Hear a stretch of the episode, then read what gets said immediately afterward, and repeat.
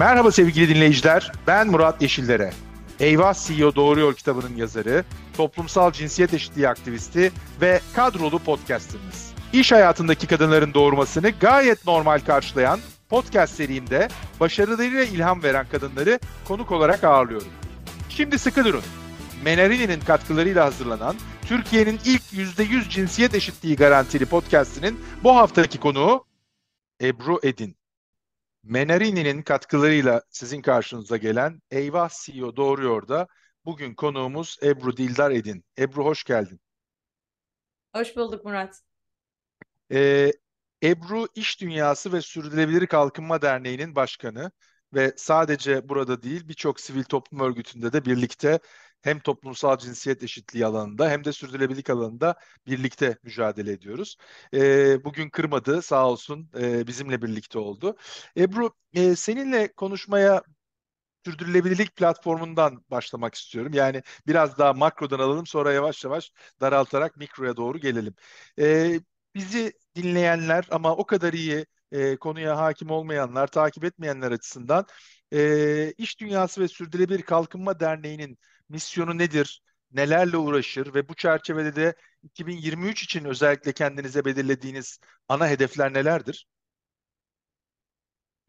E, şöyle Murat, e, Sürdürülebilir Kalkınma Derneği e, İsviçre'de kurulmuş World Business Council for Sustainable Development diye bir derneğin Türkiye chapter'ı. Aşağı yukarı 19-20 yıl önce kuruldu. E, ve amacı sürdürülebilirlerin özellikle şirketlerin sürdürülebilirlik alanında yaptığı çalışmaları birbirleriyle paylaşacağı, birbirlerinden ilham alacağı, iyi örnekleri duyup ona göre kendi aksiyonlarını arttıracağı bir baz oluşturmak. Tabii öncelikle şirketler diyoruz, e, ağırlıklı büyük şirketlerden bahsediyoruz. Türkiye'de de bu hareket, bu dernek öncelikle büyük şirketlerin dahil olmasıyla kuruldu. E, şu anda 139 üyemiz var e, ve her geçen gün artıyor ama sürdürülebilirliğin önemine dikkat çekmek için şunu söyleyebilirim. Son iki senede neredeyse %100 arttı üye sayımız. Dolayısıyla sürdürülebilirlik her tarafta çok daha fazla önem kazanmaya başladı. Ee, çok değerli Türkiye'nin e, gayri safi milli hasılasının yüzde yirmisini temsil eden bir üye bazımız var. O yüzden de ulaştığımız e, kitle çok geniş. Sadece üyelerimiz olarak da düşünmememiz lazım. Onların değer zincirindeki bütün taraflarda aslında burada birer paydaş oluyor. Amacımız Türkiye'nin sürdürülebilirliğine, sürdürül yeşil dönüşümüne e, katkı sağlıyor olmak özellikle önümüzdeki dönem için diyeyim.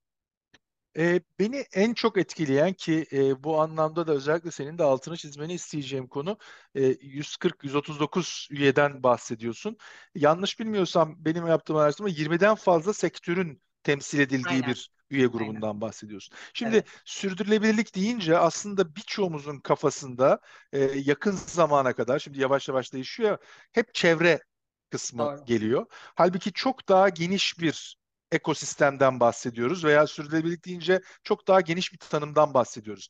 Biraz onu da açmanı rica edeceğim. Yani bu konu Tabii aslında ki. sadece çevre ya da yeşil konusu Aynen. değil. Bambaşka bir şeyden bahsediyoruz. Evet. Yani şöyle aslında sürdürülebilirlik ne? Bugünün kaynaklarını en verimli olarak kullanarak yarınki yaşayacak e, çocuklarımıza, dünyaya aynı kaynakları transfer edebiliyor olmak. Bu çevresel, sosyal ve yönetişim olarak. Üç tane unsuru var. Çevre, sosyal ve yönetişim. Biraz evvel de söylediğim gibi. Sosyal tarafı şöyle önemli. Ee, örne herkese eşit imkanların sunuluyor olması lazım. Burada cinsiyet eşitliği de var farklı e, il şeylerin, ülkelerin, milliyetlerin dahil olduğu yapılar da var. E, daha dezavantajlı grupların dahiliyeti de var. Birçok açıyı kapsıyor. Dolayısıyla Burada önemli olan bir de tabii şunu söylememiz lazım Murat. E, sürdürülebilirlikte herkese farklı görev düşüyor. Devletin, hükümet kurumların görevleri farklı. Özel sektörün farklı. E, akademinin farklı. Bizim odak alanımız daha fazla iş dünyası. İş dünyası dediğimiz zaman onu şunun için söylüyorum.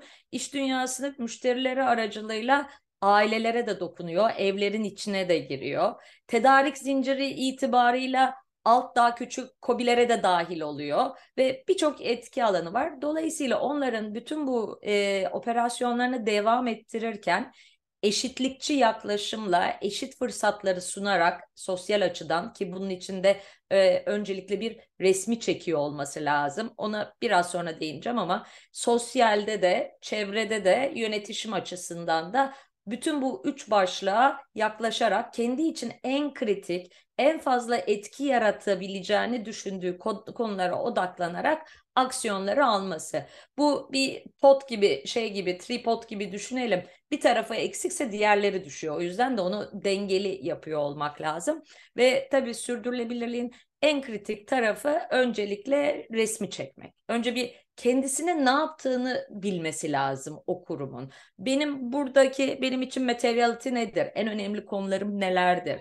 Çevresel konuda neredeyim? Sosyal konularda neredeyim? E, yönetişim açısından neredeyim? Ondan sonra hedefleri belirlemek. Hedefini belirledikten sonra o hedefe ulaşırken attığı adımların etkilerini de ölçmek. Çünkü bunu şunun için söylüyorum. Bazı firmalarda şunu görüyoruz. Hedef koyuyor. Hedef tutmadığı zaman bir anda ortadan kayboluyor. Bu böyle olmaması lazım. Çünkü hedefler hiçbirimiz her zaman bütün istediğimiz hedeflere ulaşamıyoruz. Her şeyin bir zamanı var. Bizi ee, dinleyenler süreç... görmüyorlar. Ebru bunu söylediğinde benim yüzümde böyle bir aydınlanma oldu. Çünkü benim kilo vermeyle ilgili süreçlerim aklıma geldi. Değil mi? Süreç bu yani. Onu beyan edeceksin ki arkası da durduğunu göstereceksin. Benim e, e, şeylerde de şimdi beyan etmek istemiyorlar. Halbuki edin, değiştirin, hedefi değiştirin. 10 kilo hedef verdim mesela. 5'e geldi, kitlendiyse o belki onu 7'ye indirmek lazım ki 7'ye ulaşıp sonra ona ulaşalım. O yüzden de bu hedeflerin belirlenmesinin ve o yolculuktaki süreçlerinin paylaşılmasının, gerçekleşmelerin ve revize hedeflerin paylaşılmasının çok önemli olduğunu düşünüyoruz. Bunu da şunun için söylüyorum. Üyelerimiz bir araya yer birlikte yer aldıkları çalışma gruplarında bir de derneğin altında farklı çalışma gruplarımız var. Beş tane başlığımız var, odak alanlarımız var. İşte burada sürdürülebilir finanstan toplumsal cinsiyet eşitliğine, e, sıfır emisyonlara kadar giden beş tane ve tabii ki ihtiyaçlara göre değişen başlıklar var. Onları paylaşıyorlar ve paylaştıkları zaman da diğerleri de ya evet o zaman ben de paylaşabilirim, yapamadığımı da paylaşabilirim diyor.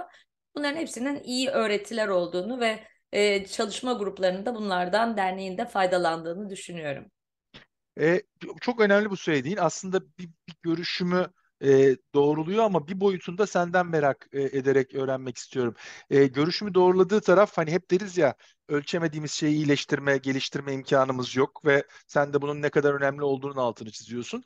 E, senden öğrenmek istediğim kısım ise e, bu raporlama veya ölçme ile ilgili beklentiler senin bahsettiğin kadar farkındalıkla birlikte oluşabilen şeyler mi yoksa belli raporlama zorunluluklarını e, SKD gibi kurumların Kesinlikle. ya da kanun koyucunun da koymasında fayda var mı? Aynen. Aynen çok var. Yani şöyle tabii ki farkındalık önemli ama onu olduktan sonra bunların bir yerlerde kayıtlara geçiyor olması lazım. O kayıtlara geçildikten sonra da bunların paylaşılıyor olması lazım. Şunu çok önemsiyoruz Murat. Ee, entegre raporlama. Yani ilk bu çıkış evde çıktığımız noktada bir hatırlarsan yılları e, şirketlerin yıllık raporları vardı ve yıllık raporlara ağırlıklı olarak şirketlerin e, finansal sayılarını paylaştı, işte iş planlarını paylaştı. Daha böyle sayısal raporlardı. Daha sonra buna ek olarak e, sürdürülebilirlik raporları geldi. İkisi birlikte konuşmayan, sadece şirketin bu biraz evvel bahsettiğimiz başlıklarda aldığı aksiyonları, yapmayı planladığı şeyleri paylaştığı raporlarda. Ama daha sonrasında entegre raporlar çıktı. Entegre raporlamada şunu yapmaya çalışıyor entegre raporlama. Senin şirketin vizyonunda, misyonunda, aksiyonlarında sürdürülebilirlik bütün e, iş ünitelerine ne kadar entegre, hedeflerine ne kadar entegre, bütün ekipler bunları faaliyetlerini gerçekleştirirken ne kadar kullanıyorlar gibi bir sürü şeyin içinde yer aldığı raporlamalar. O yüzden entegre raporlamanın çok önemli olduğunu ve bunun paylaşımının çok önemli olduğunu e, inanıyoruz. Şöyle bir şey yapıyoruz biz de dernek olarak e, yaklaşık galiba 6 senedir. E, şirketlerin çıkarttığı sürdürülebilirlik raporlarına üyelerimizin özellikle ve entegre raporlamalarına geri bildirimlerde bulunuyoruz. Çünkü Şimdi raporlamalar diyoruz ama bunların ne kadar zor olduğunu sen çok iyi biliyorsun. Ee, bir sürü özellikle çok büyük şirketlerde çok farklı partiler var. O partilerin her birinin kendi yaptıklarını alması, yazması, birleştirilmesi çok zor şeyler. Ve onlara en azından sürdürülebilirlik kapsamında o e, geri bildirimlerde bulunuyoruz. Diyoruz ki ya şu var ama bunu bunun içinde de yer vermemişsiniz. Dolayısıyla bir kısmı eksik kalmış. Veya bunu söylemişsiniz ama buna yönelik e, somut hedefler vermemişsiniz. Onu burada vermeniz lazım diye ve geçtiğimiz 6 yıldır aslında e, derneğin verdiği, yaptığı faaliyetler içinde en fazla beğenilen faaliyetlerinden bir tanesi bu oldu. Şimdi önümüzdeki dönemde bunları aynı şekilde devam edeceğiz ama e, raporlamalar önemli. Orada da bir örnek vereyim. Mesela şirket diyor ki benim kadın erkek oranım yüzde elli diyor. Ama üst yönetimde peki nedir diye çık soruyoruz. Üst yönetimde yüzde yirmilerde. Peki bu hep 20'de mi kalacak? Siz cinsiyet eşitliğini bütün kademelerde belli hedefleri getirmek istiyor musunuz? Evet istiyoruz. O zaman onun için de bir hedefi belirliyor olmanız lazım. Arkasından şunu soruyoruz. Peki bunu istiyorsunuz ama bunları gerçekleştirmek için ne yapıyorsunuz?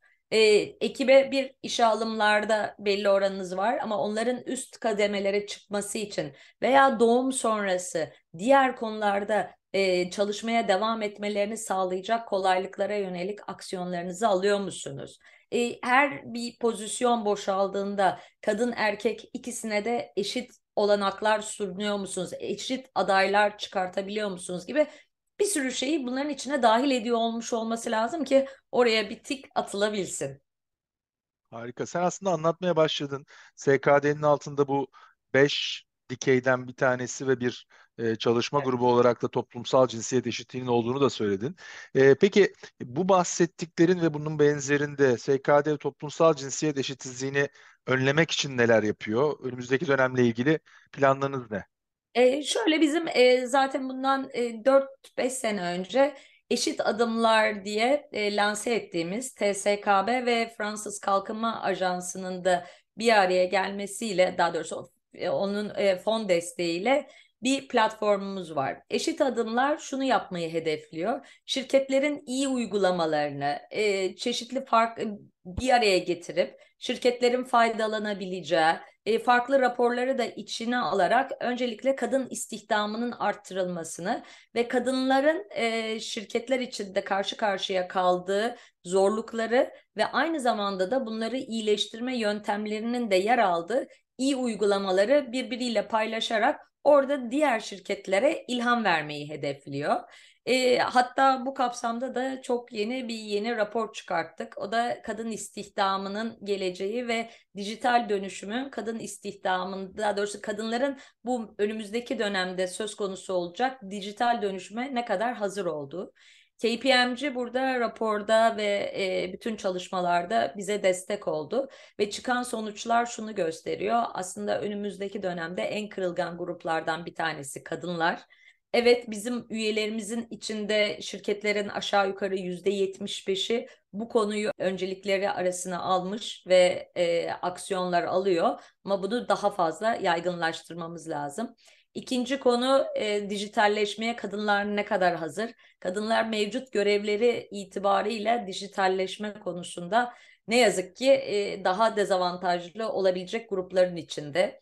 E, toplam istihdamdaki e, özellikle bu konularda çalışan kadınların oranları yüzde 25. O yüzden de e, önümüzdeki dönemde buna yönelik bir takım eğitimlerin verilerek şirketlerin kadınların mevcut kadın çalışanlarına bu dönüşümleri yapması gerekiyor gibi bir rapor çıktısı var. Dolayısıyla mümkün olduğunca bir datalarla desteklemeye çalışıyoruz. Üyelerimizin resmini çekmeye çalışıyoruz. Datalarla destekliyoruz. Daha sonra da bunları yaygınlaştırarak da diğer kurumların buradan ilham alarak da iyi örnekleri tekrar paylaşarak gelişmeleri takip etmeyi istiyoruz. Çok önemli, çok değerli. Geçtiğimiz günler içinde e, okuma yazma bilmeyen 15 yaş üzeri nüfusla ilgili bir e, veri açıklandı. Sevindirici olan e, daha önce 3 milyona yakın devam ediyordu bu e, veri. 2 milyonun altına düşmüş. Ama gene bunun %80'den fazlası kadınlar. Dolayısıyla hani en alttan başlayarak senin bahsettiğin gibi dijital eğitime kadar varacak geniş bir yelpazede e, bu konunun önceliklendirilmesi son derece önemli. E, onun için de elinize sağlık. KPMG'yi de buradan tebrik edelim böyle bir Evet. konuda e, destek verdiği Çok. için. E, Evet, çok. toplumsal cinsiyet eşitliği buradan aslında birazcık o tarafa doğru gidelim. Öncelikle e, hep söylediğimiz gibi toplumsal cinsiyet eşitliği güçlü, sağlıklı bir toplum için olmazsa olmazlardan bir tanesi. Ee, daha fazla sağlık, daha fazla mutluluk, daha fazla hayat misyonuyla da hareket eden bizim e, podcastimizin bu seneki sponsoru e, Menerini'nin konuklarımıza şöyle bir soru sormak konusunda bizden bir ricası var. Daha mutlu, daha eşit bir toplum için toplumsal cinsiyet eşitliği bağlamında hemen bir şey değiştirecek gücünüz, yetiniz olsa neyi değiştirirdiniz?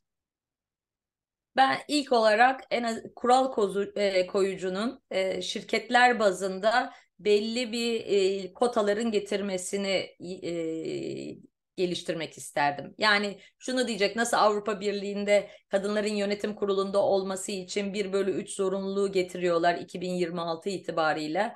Türkiye'de de çünkü mevcut hızla gidersek bunlara erişmemiz çok zor olacak ve ben şirketlerden başlayarak bu konularda bir kota getirildiği takdirde onun aşağıya doğru ta eğitimin en uç noktalarına kadar inebileceğine inanıyorum ve bunun yukarıdan başlaması gerektiğini düşünüyorum.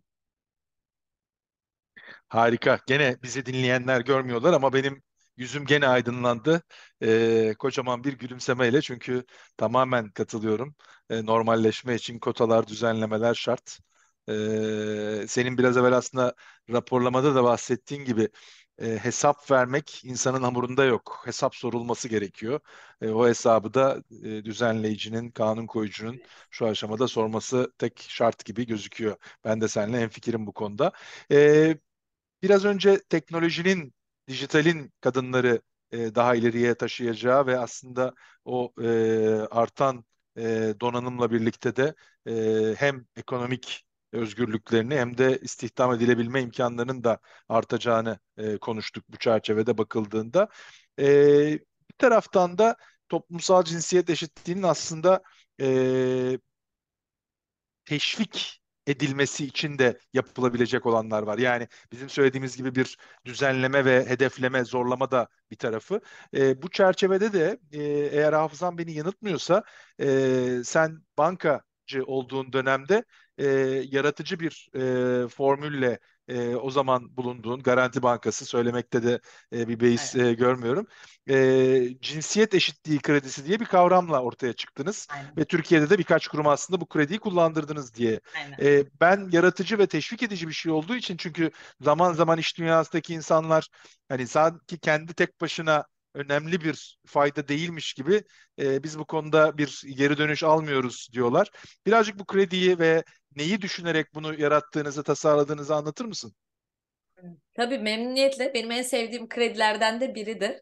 Hem e, biz bunu çıkardığımız için hem de bunu kullanan şirket açısından da bence çok önemli adımdı. Orada çıkış noktamız şuydu Murat. E, hep yenilenebilir enerji, işte çevre hep bu konular ortaya da çalışırken bankalar olarak biz biliyorsunuz bu konuda çok ciddi krediler verdik sosyal taraftaki etkimiz aslında çok sınırlıydı ve dedik ki ya peki madem onu yapıyoruz niye sosyal tarafta da aynı etkiyi yaratacak bir krediyi müşterilerimize sunmuyoruz? Çünkü bu kredilerin hepsinin amacı bir anlamda motive etmek. Motive ederken iki tane unsuru var. Biri farkındalığının sağlanması ve bilinirliğinin sağlanması. Şirket açısından öyle bir faydası var. Ama aynı zamanda da faiz olsun, komisyonlar olsun, cüzi de olsa en azından bundan bir fayda sağladığını o kurumun farkına varması. Ve bunu birkaç kurumla konuştuk ve kabul eden işte aralarından birkaç tanesi oldu. Şöyle güzelliği oldu. Yani o bizim açımızdan çok önemlidir.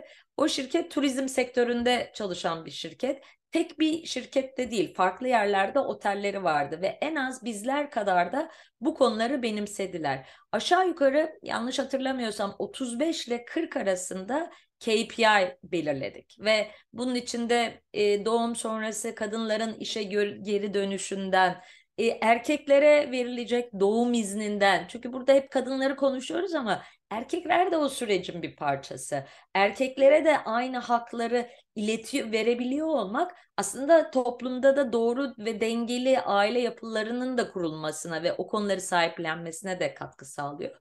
Buna benzer e, aşağı yukarı 35-40 tane e, KPI belirledik ve şöyle bir şey yapılıyordu. E, ilk başta belirlendikten sonra 6. ayda ve 1. yılın sonunda bu KPI'lerin ne kadarının gerçekleştiği kontrol ediliyor ve onlar kontrol edildikten sonra da öngördükleri iyileşmeleri yaptıkları takdirde, hedeflerine ulaştıkları takdirde de öngörülen faizin bir çıt altında faiz ödeme e, imkanına kavuşuyorlardı. Bence çok önemli ve değerli bir üründü. Keşke biraz daha fazla destekleyip ya arttırabilsek. Şunu yalnız bankalar açısından da zor tarafı onu da belirtmem lazım. E, sonuçta bankalar da kendini toplam bir havuzdan fonlayan kurumlar ve e, bunlar için evet bazı daha düşük maliyetli krediler alabiliyorlar ama son dönemde bunlar çok daha sınırlı. Aslında en doğrusu bankaların bunun için uygun maliyetli kredi alması ve aynı uygun maliyetli krediyi de bu performans kriterlerini baz alarak onları firmalara kullandırması. Birinci opsiyon o. İkincisi de gene düzenleyicilerin yani herhangi bir krediyle bunu farklılaştırmasına ihtiyacımız var. Bankanın verdiği atıyorum normal bir araba kredisiyle nasıl e, yenilenebilir elektrikli bir araba kredisi aynı şekilde şu anda davranılıyor veya bankalar kendi ceplerinden gene bunu kompanse ediyor. Ee, bir şekilde vergilerle de bu arasındaki farkı ayrıştıracak bir düzenlemeye sosyal konularda da çevresel konularda da ihtiyaç var aslında. Çok doğru. Çok çok doğru söylediğin. Ee, bir taraftan da e, gene hani bu tip e, işletmelerin ve bu tip yatırımların yani hem kadının daha ağırlıklı içinde olduğu ya da çeşitliliğin ön planda olduğu e, gerek yatırım geri dönüşlerinin, gerek karlılıklarının, gerek e, pazar payı artma oranlarının benzerlerine göre daha yüksek olduğuna yönelik de birçok yap, birçok yapılmış araştırma var. Yani aslında söylemeye çalıştım senin söylediğin arkasında ekonomik bir rasyonel de var. Yani Kesin, bu sadece zaten. bir ticaret şeyi değil. Değil. Yok konu o zaten. Bir de burada bir de şey açısından bakmak istiyorum. Kurumsal yönetişim. Yani nasıl sen benden çok daha iyi anlatırsın bunu kurumsal yönetişimde yönetim kurullarına oluştururken artık bir mapping yapılıyor, bir harita çıkartılıyor. Yönetim kurulu üyelerinin tecrübelerine bakılıyor, karakterlerine bakılıyor, geçmişte yetkinliklerine bakılıyor ve onlara yönelik hepsinin birbirini tamamlayacağı bir yönetim kurulu, işte arkasından belki management e, oluşturulmaya çalışıyor. Bu konuların da aslında bu şekilde şirketlerin yönetişiminin içine giriyor olması ve bunları sağlayan şirketlerin de başarılarının nasıl geliştiğinin de paylaşılıyor olması e, bu raporlarla bence çok değerli. Peki Ebru, bankacılıkta son derece başarılı, dışarıdan çok takdir edilerek takip edilen bir kariyerim var. 40 yaşından önce 30 yaşların sonunda e, Türkiye'nin en büyük bankalarından bir tanesinde genel müdür yardımcısı oldum. E, sonra da bu rolü 15 seneye yakın süre devam ettirdin. E, ama öteki taraftan da kadınlar özellikle de başarılı yönetim kademesinde ilerleyen kadınlar sürekli bu camdan duvarlarla, camdan tavanlarla karşılaşıyorlar. Sen kendi yolculuğunda böyle bir şeyle karşılaştığın e, veya o camdan duvarı ya da tavanı kırmak, yıkmak zorunda kaldığını hissettiğin e, anlar olduğunu düşünüyor musun? E, düşünmemek mümkün değil Murat. Yani hepimiz bir şekilde bir örnekte mutlaka yaşamışızdır. Ee, ama bence onu yaşamaktan ziyade onu nasıl aştığın daha kritik. Evet, bazen oluyor, yöneticisine göre değişiyor, yılına göre değişiyor, o günkü konjonktüre göre değişiyor. Ama ondan vazgeçmeden onu orada bir şey bahane olarak görmeden devam ediyor olmak ve onun için savaşıyor olmak aslında bence en kritik. Ee, ben evet devam işte bazen düşünür şimdi çok şey konuşuyoruz, açık konuşuyoruz. E, yok 40'tan 39'ların sonunda oldum ben genel müdür yardımcısı. Ya derdim ki erkek olsaydım 35'te olurdum falan. Yani bunları düşündüm mü? Evet düşündüm. Ama bu benim ya buradan kaçayım gideyim olmayacağım o zaman ben başka bir şey yapayım çevirmedi. Çünkü hep şunu düşündüm e, bir şeyi iyi yapıyorsanız çok iyi yaptığınıza inanıyorsanız ve onu onu yapmak için değil ona inandığınız severek ve ruhen yapıyorsanız zaten o cam, tavan falan hiçbiri kalmıyor. Onun için ben hep gençlere onu söylüyorum. Hani o sadece sizin algınız. O algınızı kendiniz kırın. Olduğu yerde olur. O zaman başka yöneticiyle başka şeyi kırarsınız. Ee, biraz daha onun yöntemini bulmak e, bence çok önemli. Ama tabii Türkiye'deki bu oranlarımız ne yazık ki çok iç açıcı değil. Bu en son onu okum görmüşsündür belki 2022'de cam tavan endeksinde Türkiye 29 ülke içinde 27. sırada yer alıyor. Yani Bizden kadınlar sonra da Japonya ve Kuzey Güney Kore var. Aynen, aynen ve %20 daha az ücret alıyor. Ee, bunları yönetici pozisyonlarda %12 falan Bunlar biraz can sıkıcı. Onun için de hep beraber özellikle bu konulara inanan erkeklerle birlikte bir çalışmaya ihtiyacımız var kesin. Peki burada da biraz önce e, ikimizin de dileği olarak düzenlemeleri, zorlamaları, hedeflemeleri konuştuk. E, buna benzer e, tedavi politikalarından bir tanesi de pozitif ayrımcılık e, ve pozitif ayrımcılığın e, organizasyonlarda e, kullanılması. Bu konuda nasıl hissediyorsun ve bu konuda senin kendi tecrübelerinde masanın iki tarafında da bulunan birisi olarak e, ne tip örneklerle karşı karşıya kaldın? E, şöyle ben bir kere önce bunun ekonomik değerini görmemiz lazım Murat. Yani esasında OECD'nin son raporunda bu kadınların Türkiye'deki iş gücüne katılımı işte yüzde 34'te, e, OECD ortalaması yüzde 64'te çok kötü sayılar var. Bu neyi gösteriyor? Aslında orada bir yüzde 30'luk atıl bir kapasite var. Bu atıl kapasiteye neye kadir. Bunları eğer sistemin içine dahil edip üretime katarsak Türkiye'nin gayri safi yurt içi hasılasını çok ciddi artırma potansiyelimiz var. Öncelikle bir kadın istihdamına herkesin bu şekilde bakması lazım. Benim burada duran atıl kapasitemi ben nasıl arttırırım? Eğitimle mi arttırırım? Farklı işler sunarak mı arttırırım? Şirketlere farklı kotalar vererek mi yaparım? Büyümenin birinci tarafı orada. Sözünü balla kesiyorum. Bu söylediğin noktada bir araya küçük parantez koyalım. Bizi dinleyenler de hatırlasınlar diye.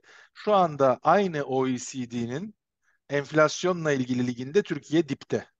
Yani e, kadının istihdama katılımının en düşük ülke olması ve aynı zamanda da enflasyonun en yüksek ülke olması ikisi sanki tesadüf değil gibi diye düşünüyorum. Çünkü beşeri kaynaklar da en önemli kaynaklardan bir tanesi ve beşeri kaynaklarımızın yarısının büyük bir kısmını biz kullanmıyoruz. En kritiği o bence. Yani bu böyle önümüzde ne hedef verirdin desen şimdi iki kotanın arkasına e, ilk vereceğim hedef, bu 34 neyse onu önce bir 40 yapalım. Arkadan 45 yapalım diye bunu vermek isterdim. Bence birinci şeyimiz o. Ee, kadınların özellikle siyaset, politika ve kamuda daha fazla oluyor olmasına ihtiyacımız var. Bunu çok e, açık ve birçok yerde de konuştuğum için söyleyebiliyorum. Şimdi şu milletvekillerine bakalım. Şu anda mevcut e, hükümette %19.9 kadın milletvekili oranı. Bence bu çok iyi çünkü 2007'de galiba ondan yaklaşık 16 yıl önce e, %9.1'deymiş. 9.1'den 19'a geldi. Buna seviniyoruz. En azından iyi oldu diye. Ama bir neye bakalım? Kabinede 17 kişinin sadece bir tanesi kadın. Yüzde altı. O da e, Aile bu, Bakanı. O da Aile Bakanı aynen. Şimdi burada parantezde demin söylediğine de destekleyeyim. Şirketlerde de önemli olan yönetimdeki kadınların işlerin başında olması lazım. Destek e, işlerinin başında değil. Bunlar da esasında bir başka konumuz. O yüzden e, öncelikle bir bunu belirtmek istiyorum. İkincisi kamu bankaları. Şimdi ben tabii bankacılık sektörünü hep yakından takip ettiğimiz için kadınlar bankacılık sektöründe aşağı yukarı galiba üst yönetimde, yönetim e, kademelerinde yüzde on dokuzlara varmış vaziyette. Yönetim kurulu ve direkt C-level dediğimizde bu iyi bir sayı. Daha yüzde on bir on ikilerden geliyor.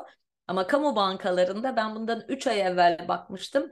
Neredeyse sıfırdı. Ne yönetim kurullarında vardı ne de üst yönetimlerde vardı. Bugün kontrol ettik. Bir bankanın yönetim kurulunda bir kadın var. E, başka bir bankanın da üst yönetimine bir kadın girmiş. Dolayısıyla iki kişi en azından şu anda kamuda var.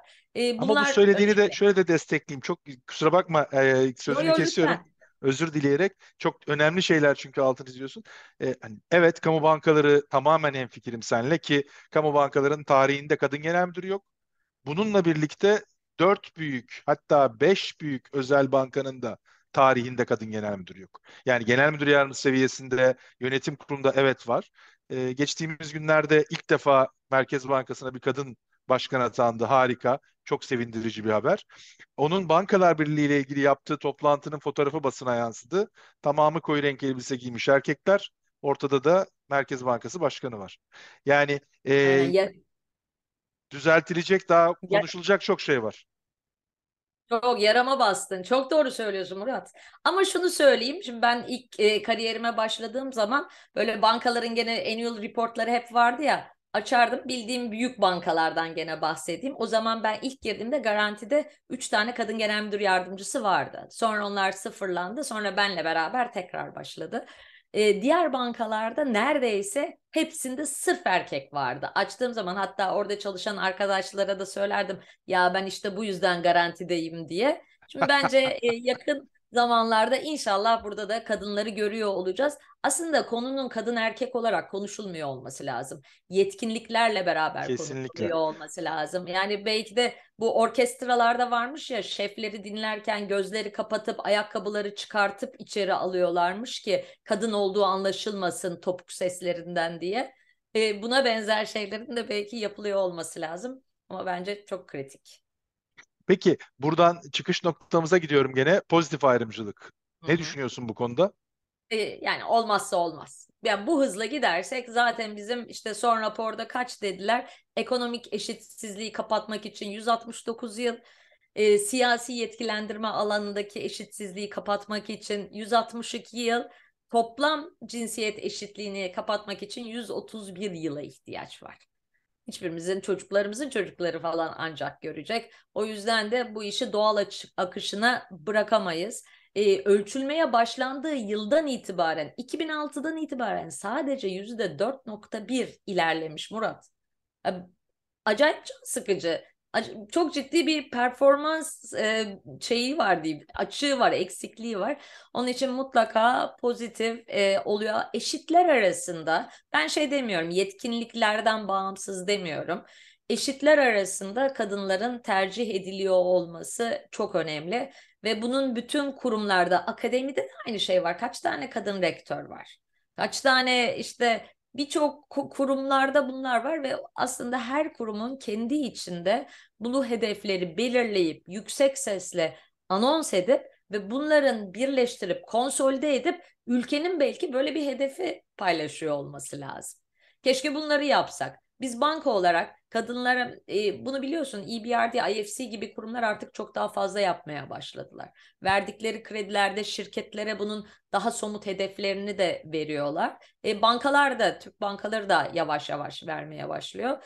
E, bunu çok hızlı arttırmamız lazım. Çünkü aksi takdirde bu doğal akışta ulaşmamız imkansız. E, Buradan da aslında biraz evvel konuştuğumuz bir konuya bir atıfta bulunmak istiyorum. Çünkü bana ilginç geliyor. Senin de ifade ettiğin gibi sürdürülebilirlik konusunda e, sonuçlarını raporlayanlar veya ölçenler e, o sonuçları hani SKD gibi kurumların e, hesap sorması veya e, sorularla onları doğru hedeflere doğru yönlendirmesi olmasa da e, iyileştirme noktasında ilerliyorlar. Şimdi senin demin verdiğin sayılara geri dönüyorum. E, Bankalar Birliği'ne her 3 ayda bir bildiğim kadarıyla tüm bankalar e, bu çalışanlarla ilgili demografik bilgileri raporluyorlar. Ve Evet. bunlar Bankalar Birliği'nin web sitesinde yayınlanıyor. Yani insanlar aslında bakarsanız bir anlamda aynaya bakarak kendi durumlarını da görüyorlar. Ne Evet. yönetim kurullarında, ne e, genel müdür kademesinde, ne genel müdür yardımcısı seviyesinde o dengenin olmadığını ki konuştuğumuz sektörün e, en son e, şey yanlış hatırlamıyorsam yüzde 51 kadınlar, yüzde 49 erkekler olan bir sektör. Yani kadınların daha Evet. çok çalıştığı bir sektörden Doğru. bahsediyoruz. Peki nasıl oluyor da sürdürülebilirlikte bu gelişmeyi görüyoruz da bu konuda o gelişmeyi senin söylediğin gibi doğal halinde görmüyoruz? Orasını ben açıklamakta zorlanıyorum. Çok haklısın. Ben de zorlanıyorum. Bir tek şunu belki de bazı yerlerde haksızlık mı ediyoruz diye de kendi kendime de bir e, bu gözden geçirmeye çalışıyorum. Aslında bizler e, evet işte son 30 senede 40 senede kadınlar daha fazla iş hayatına katılmaya başladılar. Ve katılmaya başlarken de yani çoğumuz e, görmüşüzdür. Hatta ben bile kendim yaşadım bunu çok rahat söylerim. Evlendim Evlenince e, çalışmaya devam edecek misin? Bir şekilde işte tabii ki edeceğim. Niye etmeyeyim? İşte bu ülkede ben Boğaziçi Üniversitesi'nden mezunum. Orada okumuş, başka birinin o hakkını almış biri olarak yarın öbür gün onu kendi cebime koyduktan sonra çalışmadığım zaman aslında orada başkasının hakkını yemiş durumuna düşerim. O yüzden de ben içimde hep o motivasyonla çalıştım. Ama etrafta e, işte çocuğu oluyor tekrar bunu bırakanlar var. Ben biraz burada kadınlara da e, açıkçası bir kendilerine bakmalarını e, öneriyorum. Tek başına sistem sadece bundan sorumlu değil. Tabii ki belli konularda sistem onların bunu yapacağı ortamı sağlıyor olsa belki onlar da bunu yapacak. Ama içinde bir şey var. Ama şunu görüyoruz oradan buna gel şuna gelmek istiyorum. O zamanki bakış açılarıyla şu anki kadınların bakış açısı çok farklı. Çok daha hırslı, çok daha fazla çalışmak istiyorlar. En az erkekler kadar yapabileceğine inanıyorlar. O yüzden yani bunu bir parabol gibi düşünürsek ilk baştaki eğimleri biraz daha e, yatay ama gitgide artacak bir şeyi de inşallah göreceğiz diye ümit etmek istiyorum. Sen biraz evvel aslında birazcık e, erkeklerin de iş hayatındaki reflekslerinin e, değişmesi gerektiğini ve onun da burada önemli e, güçlerden birisi olduğundan bahsettin. E, şimdi de aslında kadınlar tarafında da e, bunu evet. bahsediyorsun.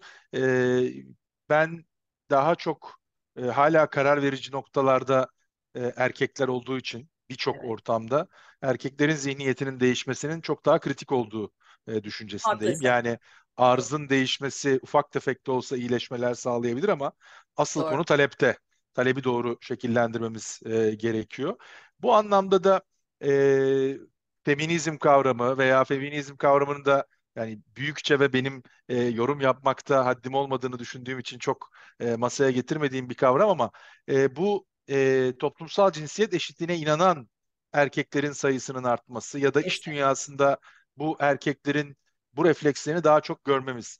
Bununla ilgili senin e, aklında, vizyonunda farklı yapılabilecek bir şeyler var mıdır? Hani bu erkeklerin farkındalığını arttırmak için, e, reflekslerini değiştirmek için ya da iyi örnekler senin karşılaştığın baktığında ortak bir özellik taşıyorlar mı? E, birazcık ondan bahsetmeni rica edeceğim. Şöyle bir kere şunu bir hepimiz eşitiz dünyada. Erkek kadın ne olursa hepimizin politik olarak eşit haklara sahip olmalıyız. Aynı ücrete, aynı işe aynı ücreti alabilmeliyiz.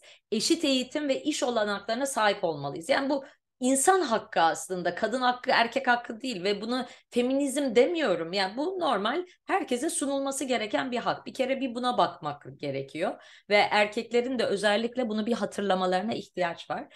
Ee, bilinç altındaki unconscious bias dediğimiz şey. Ben buradaki aslında en kritik olan konunun o olduğunu düşünüyorum. Ee, erkekler bununla ilgili algılarında neler olduğunun aslında çok da farkında değiller. Demin bahsederken farkındalık şirketlerde diyoruz. Aslında bireysel olarak farkındalık da en az bunlar kadar önemli. Ee, bir takım şeyleri yapıyorlar ama neden olduğunu düşünerek yapmıyorlar.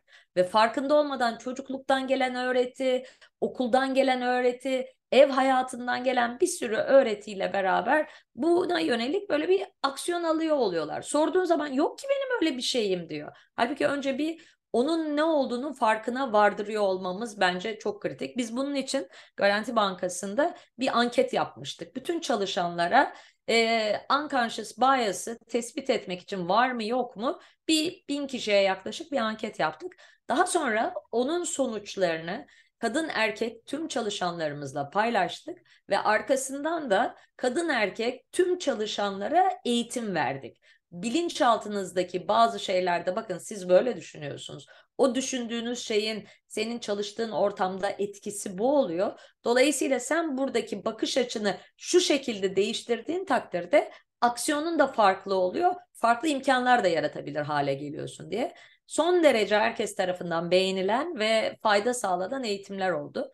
Onun için özellikle senior pozisyonlarda, şirket ortaklarında olsun, CEO'larda olsun, yönetim kurullarında olsun, oradan başlayarak bu eğitimlerin verilmesini çok önemsiyorum.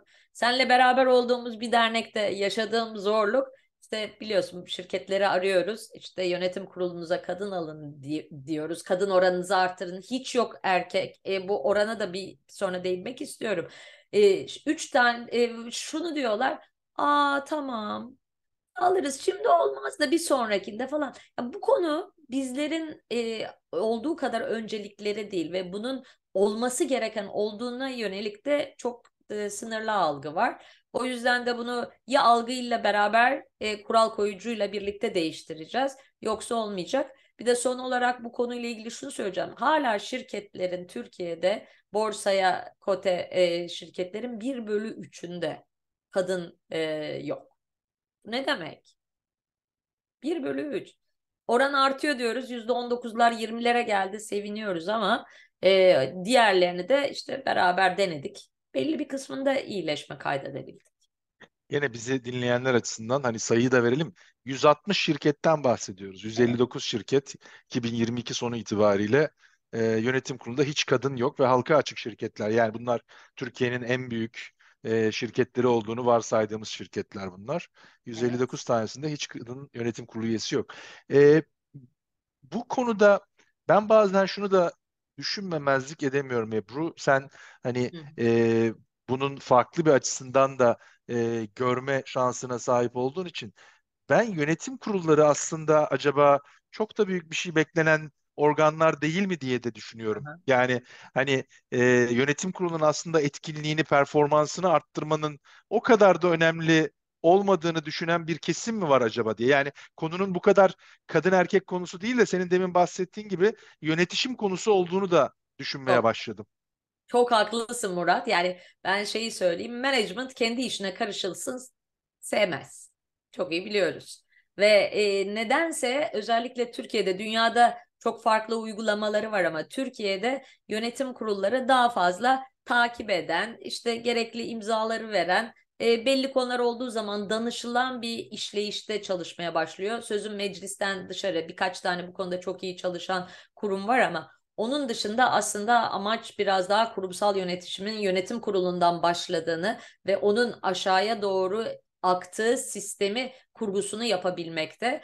Ama tabii burada en fazla rol e, şirket ortaklarına düşüyor, sermayedara düşüyor. Sermayedarın bunu istediği, tabii e, genellikle hala Türkiye'de birçok şirket e, bir sermayedar, iki üç sermayedar tarafından yönetiliyor ve onlar da bunu kendi istedikleri şekilde yönetebilecekleri bazı oluşturmaya çalışıyorlar. Ne zaman bu konuda daha farklı yatırımcılar gelir, onlar buradaki yönetişimin daha farklılaşması gerektiğine dair bir takım taleplerde bulunur. Ondan sonra bu oluyor. O yüzden e, açıkçası tamamen bu bir kurumsal yönetişimle ilgili sıkıntıdır. E, ama kısa vadede de dönüştürme imkanı var mıdır diye bana sorsan bana çok zor geliyor. Çok kolay gelmiyor açıkçası. Maalesef ben de benzer düşünüyorum. Peki bize ayrılan sürenin sonuna geldik ama bir konuyu veya bir e, felsefi bir soruyu e, sormadan geçemeyeceğim. Senin mülakatlarından bir tanesinde e, hem bayıldım hem de doğru mu anlıyorum diye hı hı. seni birinci ağızdan ifade etmeni isteyeceğim. Diyorsun ki e, kriz aslında kaosla ilerleme arasında ince bir çizgi. E, hani hı hı. ne tarafa bunun gidip nasıl sonuçlanacağının da e, belirleneceği bir noktada. Biraz onu şu anki içinde bulunduğumuz ortam o kadar uygun geldi ki bana bu konuyu konuşmak için. Hı hı. Biraz onu açar mısın? Ne demek istiyorsun? Yani şunu diyorum aslında krizler hep konuşuruz ya krizler bir fırsattır ve krizler sırasında doğru aksiyonları alıp doğru hedefleri koyup da kendi yolumuzu oluşturabilirsek aslında diğerlerine karşı avantaj elde edebileceğimiz en kritik dönemlerdir. Zıplamanın olduğu zamanlardır krizler. Yeter ki gerekli e, yeterli donanıma sahip olunsun ve o donanımda da tek başına değil birlikte bir takım konularla yönelik aksiyonlar alınsın. Ben burada genellikle birlikte e, fikir birliğine çok önemsiyorum. Yani her konuda e, o yüzden de en önemli özelliklerimizden bir tanesi de dinlemek. Bildiğim şeyde bile dinlemeyi, duymayı severim. Tabii ki son konulu kararı gene kendimiz veriyoruz ama orada birlikte bir fikrin üretilmesi, birlikte aksiyonlara geçilmesinin ve bu dönemde en fazla alınacak e, faydaların aslında bu olduğunu düşünüyorum. Ben ülkemiz için de ona çok inanıyorum Murat. Yani şu anda dünyada krizler var ama bunun içinden Türkiye'nin sıyrılarak yükselebileceği bilebileceği en güzel dönem. Onun için bunu en iyi şekilde kim değerlendirirse e, en yüksek başarıya o ulaşacaktır. Bunun için de hep birlikte çalışmaya da ihtiyacımız var diyeyim. E, rahmetli İsa Kalato'nun galiba enseyi karartmayın diye bir e, sözü varmış. E, bence e, şey e, doğru. E, dolayısıyla da e, bu ümit var e, yorumunla da e, bugünkü podcast'i e, kapatalım. E, SKD Türkiye Başkanı, Sürdürülebilir Kalkınma Derneği Türkiye Başkanı Ebru Edin'i e, konuk ettik ve e, birçok şeyi konuştuk ama e, belki son söz olarak hani SKD'nin çalışmalarının sadece yeşil dönüşüm değil, aynı zamanda eşitsizlikleri azaltma noktasında da olduğunun altını çizdi. Ben bunu çok önemsiyorum ve SKD'nin toplumsal cinsiyet eşitsizliğini ortadan kaldırma konusundaki e, çalışmalarının, eforlarının da çok değerli olduğunu düşünüyorum. Ebru gönlüne sağlık. Çok teşekkürler bugün bizimle olduğun için. Çok teşekkür ediyorum Murat. Eyvah CEO Doğruyor da bu hafta Ebru Edin'i konuk ettik. Önümüzdeki hafta farklı bir kadın liderle tekrar karşınızda olmak dileğiyle.